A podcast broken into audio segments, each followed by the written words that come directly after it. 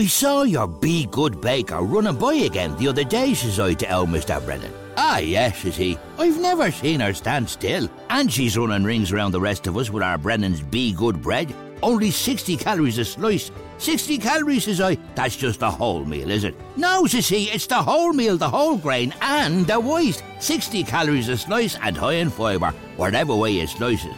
That's why anything baked is better with Brennan's. Today's bread today. Listen and follow the Left Wing Rugby podcast with me, Will Slattery, and Luke Fitzgerald. I'm, I'm conscious I don't want to climb too hard into this Irish team. They've had a bad day out, and it still took the last kick of the game and a pretty poorly managed last two minutes to beat them. So it's the same thing as the kind of New Zealand game, but I think you know you you would be a little bit concerned about in the big ones. What what are they thinking? Are, are you know what's the kind of introspection like this week? And I think, by the way, uh, if that meeting was pretty tough on the players, I think the coaching staff will need to have a real look at themselves as well. Every week on Apple, Spotify, or wherever you get your podcasts. A warning about today's podcast. It contains topics that some people may find distressing. Shot at 16, interned at 19, and dead at 64. GAA legend Philly McMahon on his inspiration, his dad. It's all over. Dublin are the history makers. It's taken them two. And Dublin are still the champions. It's six in a row. Dublin, arguably the greatest football group ever to play this game. The story of how Philly McMahon became an All Ireland champion eight times is more than just that of hard work and determination. His life and story began with his father, Phil, a man who at the age of 16 was shot by British soldiers in his home of West Belfast. Um, I think there was a sniper on Divis Flats shooting down at the Brits, and then there was a volley of shots aimed down towards where he was with some friends. He got shot in the stomach. He looked down, and his whole stomach was hanging out. And when he was touch and go, yeah. Dublin would become his father's adopted home, and where Philly would begin his extraordinary sporting career in the heart of Ballymun. There was opportunity to play sport in Ballymun, as much as there was opportunity to go a different direction in terms of the way my brother went. I'm Fionn Sheahan, and today on the Indo Daily, I'm joined by Dubs legend and Irish independent columnist Philly McMahon to look at the highs and lows in his life and see how they shaped him into an athlete, an activist, and a proud Ballymun man.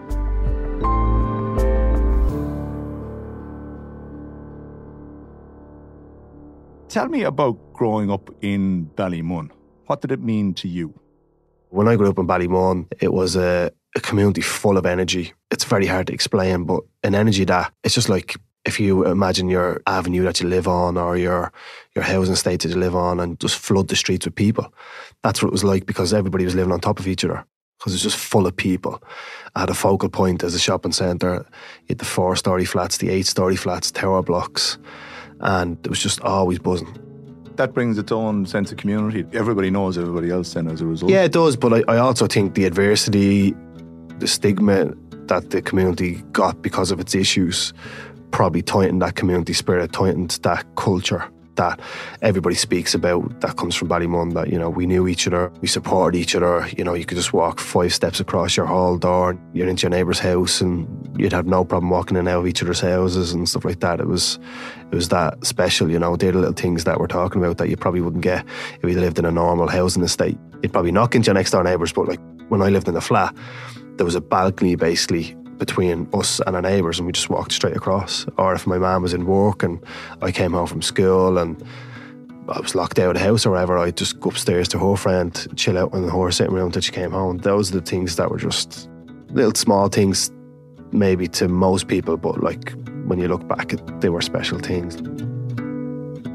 What drew you towards the football? Because there is a great sporting heritage in, in Ballymun. There's fantastic uh, soccer clubs, there's fantastic boxing clubs there. What was it about the GAA and Gaelic football that, that attracted you? There's this thing in working class communities that with the adversity that young people have, they, they kind of have that probably resilience or toughness to get to the higher level maybe of, of their sport. And we've been very lucky in Ballymun to have such good sport and role models. And I suppose for me, I picked up football because, first of all, I wanted to see what my brother was doing on the blocks. That was my way of itching down towards him and the cool kids, the older kids who were seven years older than me. And there was opportunity to play sport in Ballymun as much as there was opportunity to go different direction in terms of the way my brother went, you know. But like in the summertime, the flats, there was a big massive field and in that field we used to have a, a tournament and that was the thing you looked forward to every year, a seven-a-side tournament in soccer. In Poppintree there used to be a, a, a tournament where all the different parts of Ballymun played against each other and it was just it was an incredible buzz. So when we played Street League, it was actually we played lateral because we played the goals were actually the, the, the, the entrance to the blocks. And then that's probably one of the reasons why we had so many good people that, that were good at ball sports, hurling, camogie, whatever it may be, football, soccer, like because you had the flats to kick the ball against. You know, like we had sheds and we used to kick the ball off the sheds as a target. We used to dribble the ball around cars because now the cars weren't driving, they were stacked. right. But the car park where you know, where you if you had a car back then you, you parked it in the front of the flats, but that's where we played football. So sometimes it was easier to play football lateral than it was to go, go to back and play in a, a normal football pitch. But they, the, the skills and the motor development we gained from that probably passed into us playing for whatever club we did. So I played for Setanta in Hurling, I played for Ballymun Kickhams, obviously played for Ballymun United, um, done boxing in St. Pappin's, and as I got older in, in life, I, I done MMA. There's there's a lot of really good clubs in the area. And I think the clubs understand how much they do for the area and the kids, and, and so did so does the area know what these clubs do for, for the for the next generation of young Ballymun people. Did your dad inspire or influence you towards the, towards the GAA? Do you think? Not necessarily the GAA. He pushed me towards sport. So he would have brought me to playing soccer. He would have brought me down to Fairview to play for Belvedere. He would have constantly told me to get out and practice, uh, especially uh, for some reason. He just loved me practicing my headers. he knew that when I was playing sport, I wasn't getting up to mischief on the blocks or, or misbehaving or getting involved in antisocial behaviour. So I didn't real, realise my dad played much sport till he was very ill and, and some of his friends brought photographs when they were younger down and I used to call him a spoofer when he was saying he played Gaelic football and stuff like that. He was just saying that because I played it, you know that way. But he did, he played a bit, but his life is different, you know. Tell us about where he was from then. Where did he play? So my dad was from Lenadoon, West Belfast, not far from Casement Park, so just from from Andytown. It would have been a nationalist enclave. Him and his brothers were sent down to study in Blackrock College, and got, he got kicked out. so uh, so that didn't work for him, and yeah, he went back up to north and you know, in terms of his story, he, he basically he was shot in the stomach at the age of 16, you know, so he was in his teens when the troubles broke out. Transformational moment. Really. Yeah, it was massive. It was massive. Like he, to be honest, he had a, a certain energy maybe that suited what was happening in, in, in the troubles from, from a teenager's point of view.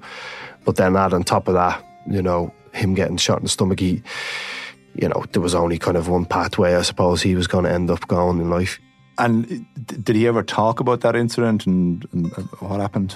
He would have spoke to me a good bit about the troubles. I wasn't, I suppose, to understand that my dad was shot in the stomach when he was 16.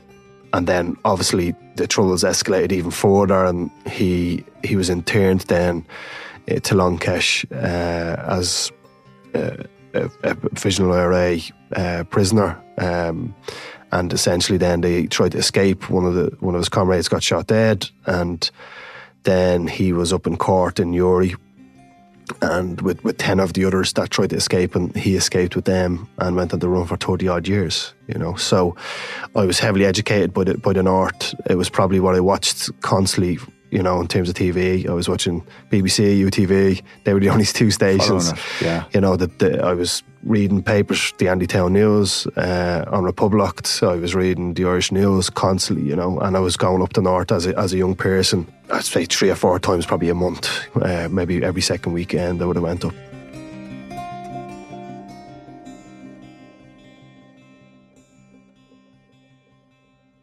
Did he have Republican leanings before he was 16, or was it was it getting shot that prompted him in, in I, that direction? I don't really know. I don't really know the answer to that, to be honest. What I will say is that my dad always, always educated me on that the troubles should have not shouldn't have happened. The atrocities from both sides should have not happened. His a reason, whether you like it or not, to get involved in the troubles was essentially because of the harm the British done to him in terms of being shot, but also the harm it done to his community and the nationalist community. And, and it wasn't it wasn't a dummy bullet or a plastic bullet. Or anything, he thought like it was that. He thought what, it was. So yeah. what, what, what happened to him? There was rioting going on. There was shooting going on. Um, I think there was a sniper on Divis Flats shooting down at the Brits, and then there was a, a volley of shots kind of aimed down towards where he was with some friends. He got shot in the stomach. Uh, he looked down, and his whole stomach was hanging out. That his his friends thought he'd been shot by a rubber bullet, and they were laughing. But then when they seen he was holding his stomach in, they pushed it in, and a few of them grabbed him and brought him to got him to the hospital straight away, and they were operating him, and he was touch and go. Yeah. So he was he was he was lucky. Very Very lucky. lucky, Yeah, yeah, yeah. yeah. Well, you, you probably. Well, I wouldn't have been born if Yeah. if the Saracen came down and picked him up. Probably, I'd say they would have they would have left him to die. I'd say. He goes down the path of of of joining the IRA, and what was his involvement? That he would not tell me much on. Like you know, I don't know why. Whether it was he was proud or not proud of it. I was proud of the fact that he had a purpose in life to protect the people that he loved. The stories of what he did or what he had to do. If he told me one or two of them, I, I, he told me when I was young. Like I, I can't remember most of them. Like you know, to be honest. And before he passed away, actually, and I asked him to share some of the stories from the ages you know, of 16 and, and when the troubles happened and all that sort of stuff. But he, he was just too ill at that stage, you know. But he was a very private person in terms of the troubles as well. Like, if I went up the north now and people would come to me and say, oh, look, I, I know your dad, I was friends with him or I'd done time with him or whatever it is, I've got this kind of inbuilt conscious kind of paranoia to you know not to say certain things or ask certain things or be disrespectful in any way and, and it was just the way I was educated you know so my dad wouldn't have been a big talker in terms of you know what happened So he wasn't into bravado of talking about his his activities or anything. no not. Yeah, not really um, but there would have been certain things you would have told me and you take them with a pinch of salt because you think you have the rest of your life to spend with your dad and I suppose when he got ill and he got sick, then that's when I wanted to know more. And you become probably emotionally connected a bit more to the to the whole story and the whole history of the North. And that's just the way it works when you lose somebody. You want to not really become an activist in the area, but you want to know more about the, whole history of it and what happened. And, what, and that's difficult because when I'm asking family members or friends of my dad about him, that's the difficulty I have is like, what stories are you telling me and what stories they'll be cautious as well of what, what they tell me about my dad and stuff like that, you know, trying to protect him or me, you know, you just don't know. But ultimately, I think, as I said, he was very, very clear in his message about the Troubles. But he would always felt that it was never sectarianism. It was always to protect his people around what was happening in terms of the civil rights at the beginning, then the Troubles. there are aspects about him that are out there on, on, on the public record, and, you, Yeah. and you've, you've spoken about him. Did he ever tell you about about the armed robbery or No. involvement in that, or, or did anybody else ever fill you in, or are you, you kind of? It, it's very vague, basically, Yeah. it, it- because of, of of the time. Not all the not all the details uh, are out. The provisional IRA did, did carry out armed robberies. That was that was part of what they did to to fund uh, their activities. So he, he involved in that, but he, it's not something that he he really discussed. No, any of the crimes that he was involved in, he, he never discussed with me. I suppose the only one I would have, and it wasn't even the crime. It was more so I was I was doing a piece on it. I think it was the Irish News, and they were talking to me about him being extradited up back up to north. That there was a there was a politician in, in Westminster that was actually you know talking about Philip McMahon not being extradited back up to north, and you know how disappointed or, or angry they were at the Irish government for not doing that, you know. So that's in in the record. But I never really delved into the, you know, the, the cause of of him being incriminated and because he he would have seen that he had a cause and a purpose.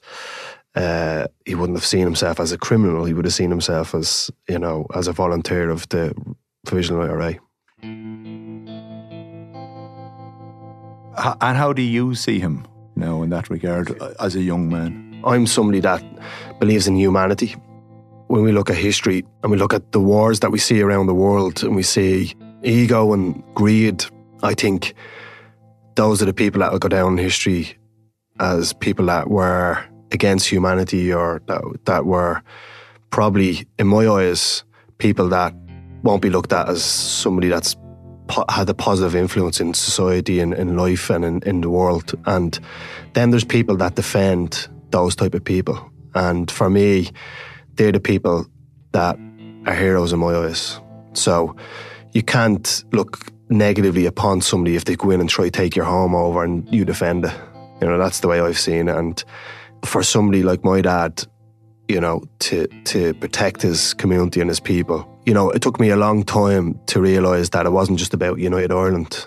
You know, more so was actually more uh, defence around, as I said, the civil rights issues, and then the Brits coming in to divide the two, the two sides of the the divide. Then it, obviously it grew into something much more devastating to the to the people of north of Ireland and the south. Well, to the south to the extent there's, there's a huge disconnection to the south, you know. Yeah. But I was proud of, of of that. I was, I was proud of him being brave enough to do that. Uh, as I said, I, I'm a believer in humanity. So some of the atrocities that potentially he was involved in, I wouldn't agree with. But these are the things that had to be done to, I suppose, get to a point where we are today, where there's there's peace. he led quite a dramatic young life. I mean, he, he's shot in the in the, stomach tragically at the age of sixteen. At nineteen, he ends up in in Longkesh, a very now I suppose infamous uh, uh, prison. And while he's there, then he's involved in in major events there too. Did you ever learn about those events of, of 1974 and, and yeah. the burning of Long Kesh? So, so the burning of Long Kesh is an interesting period for me, Dad, because as you said, he's he's quite young. He's surrounded by a lot of Republicans, and in Long Kesh, I think it's important to realise that it was a, it was a it used to be a British barracks, and um, they had these fabricated metal tins. That's where they kind of were were all living in and and accommodated in, and, and basically what happened was, was a massive riot, and I think it was the SAS. They dropped um, gas into into the compound, and this gas um, has not been used ever since. So it was so you get CS gas, but then the CR gas. Basically, when it was dropped in, your skin feels like it's on fire. Your eyes just constantly tearing up. Uh, you're puking up. Uh, it's it's just it's far more potent than than CS gas. The, the, the purpose of CS gas is kind of almost attack your your eyes and your senses yeah. and make you move away. Whereas this literally attaches to you. The issue with it is that it was a trial experiment by the British government and it's never been used ever since. Out of all those prisoners that ex- that were exposed to that, a huge amount of them have died of cancers and respiratory illnesses and other illnesses. And there's actually a group there that's, you know, it's on Facebook and it'll actually give you a list of 100, possibly more now at this stage. Last time I checked, there was 100 odd deaths due to cancers and stuff like that. So um, that was a, a huge point in my dad's life because later on, then in his 60s, he found it hard to differentiate the pain from the cancer to the gunshot wound that, that happened when he was 16. So for a lot of his life, he would have been, you know, doubled up in pain, regardless of what medication he got off doctors over the years, he was always in bits. Like he was, the nerves in his stomach were destroyed. Like so, he would always have issues and wouldn't really be big a big drinker in terms of alcohol. But if he had one or two points, get drunk very easily. But he'd, he'd be be in bits for days. He was also involved in an escape attempt. Tell us about that. Which one? The the first one. The first one from prison. I think there was two attempts. I think there was one in relation to they they dressed up as the officers that were containing them, and then there was another one where they actually tried to dig a tunnel underneath to try escape.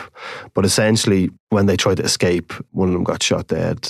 That was the that was the basis of them trying to escape because because Republican prisoners they felt this is where the the minor, majority religion in this in this uh, this island. Yet there's a minority religion dictating what they did in terms of society, like civilly, like you know. So they would always it would have been always a thing of trying to escape.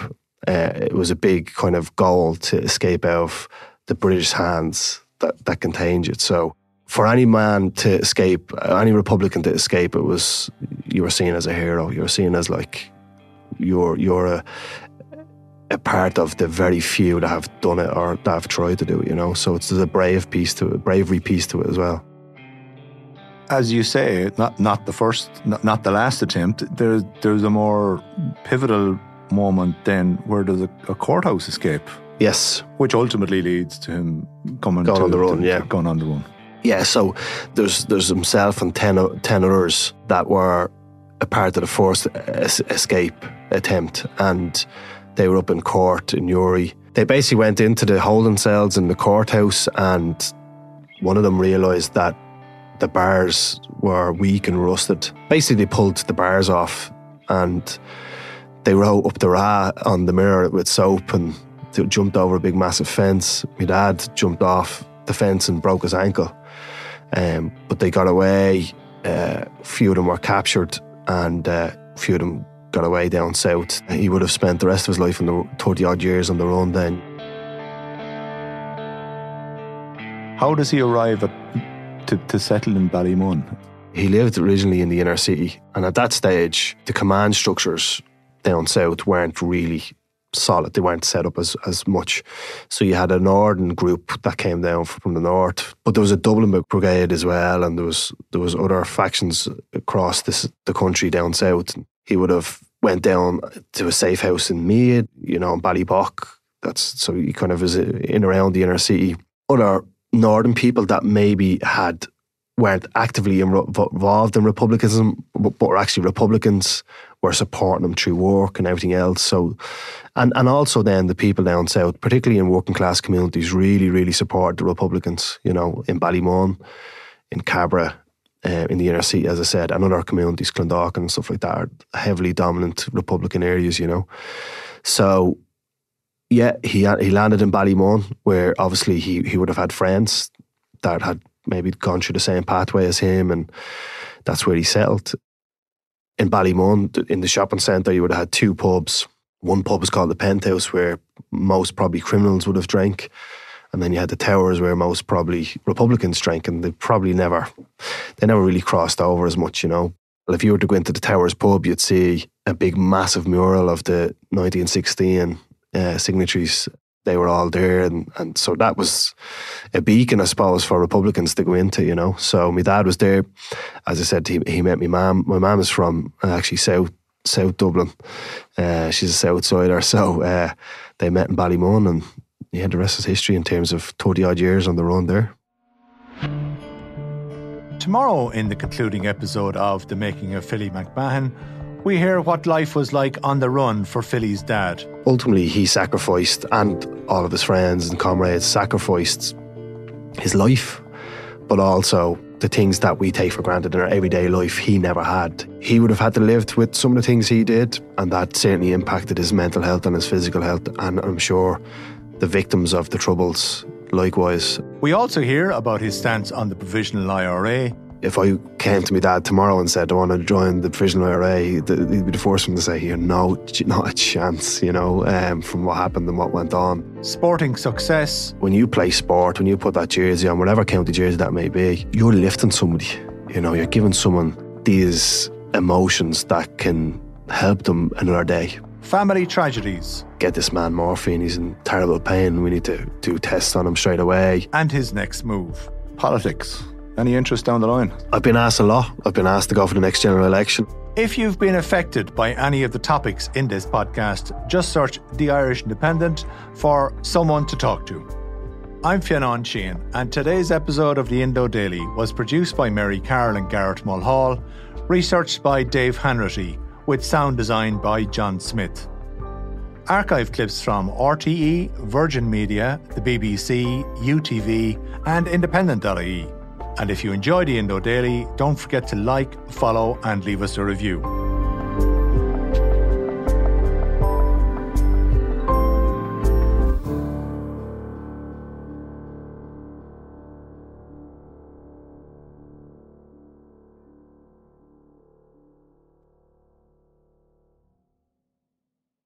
I saw your Be Good Baker running by again the other day, says I to old Mr. Brennan. Ah, yes, says he. I've never seen her stand still. And she's running rings around the rest of us with our Brennan's Be Good bread. Only 60 calories a slice. 60 calories, says I. That's just the whole meal, is it? No, says he, it's the whole meal, the whole grain, and the waste. 60 calories a slice and high in fibre, whatever way you slice it.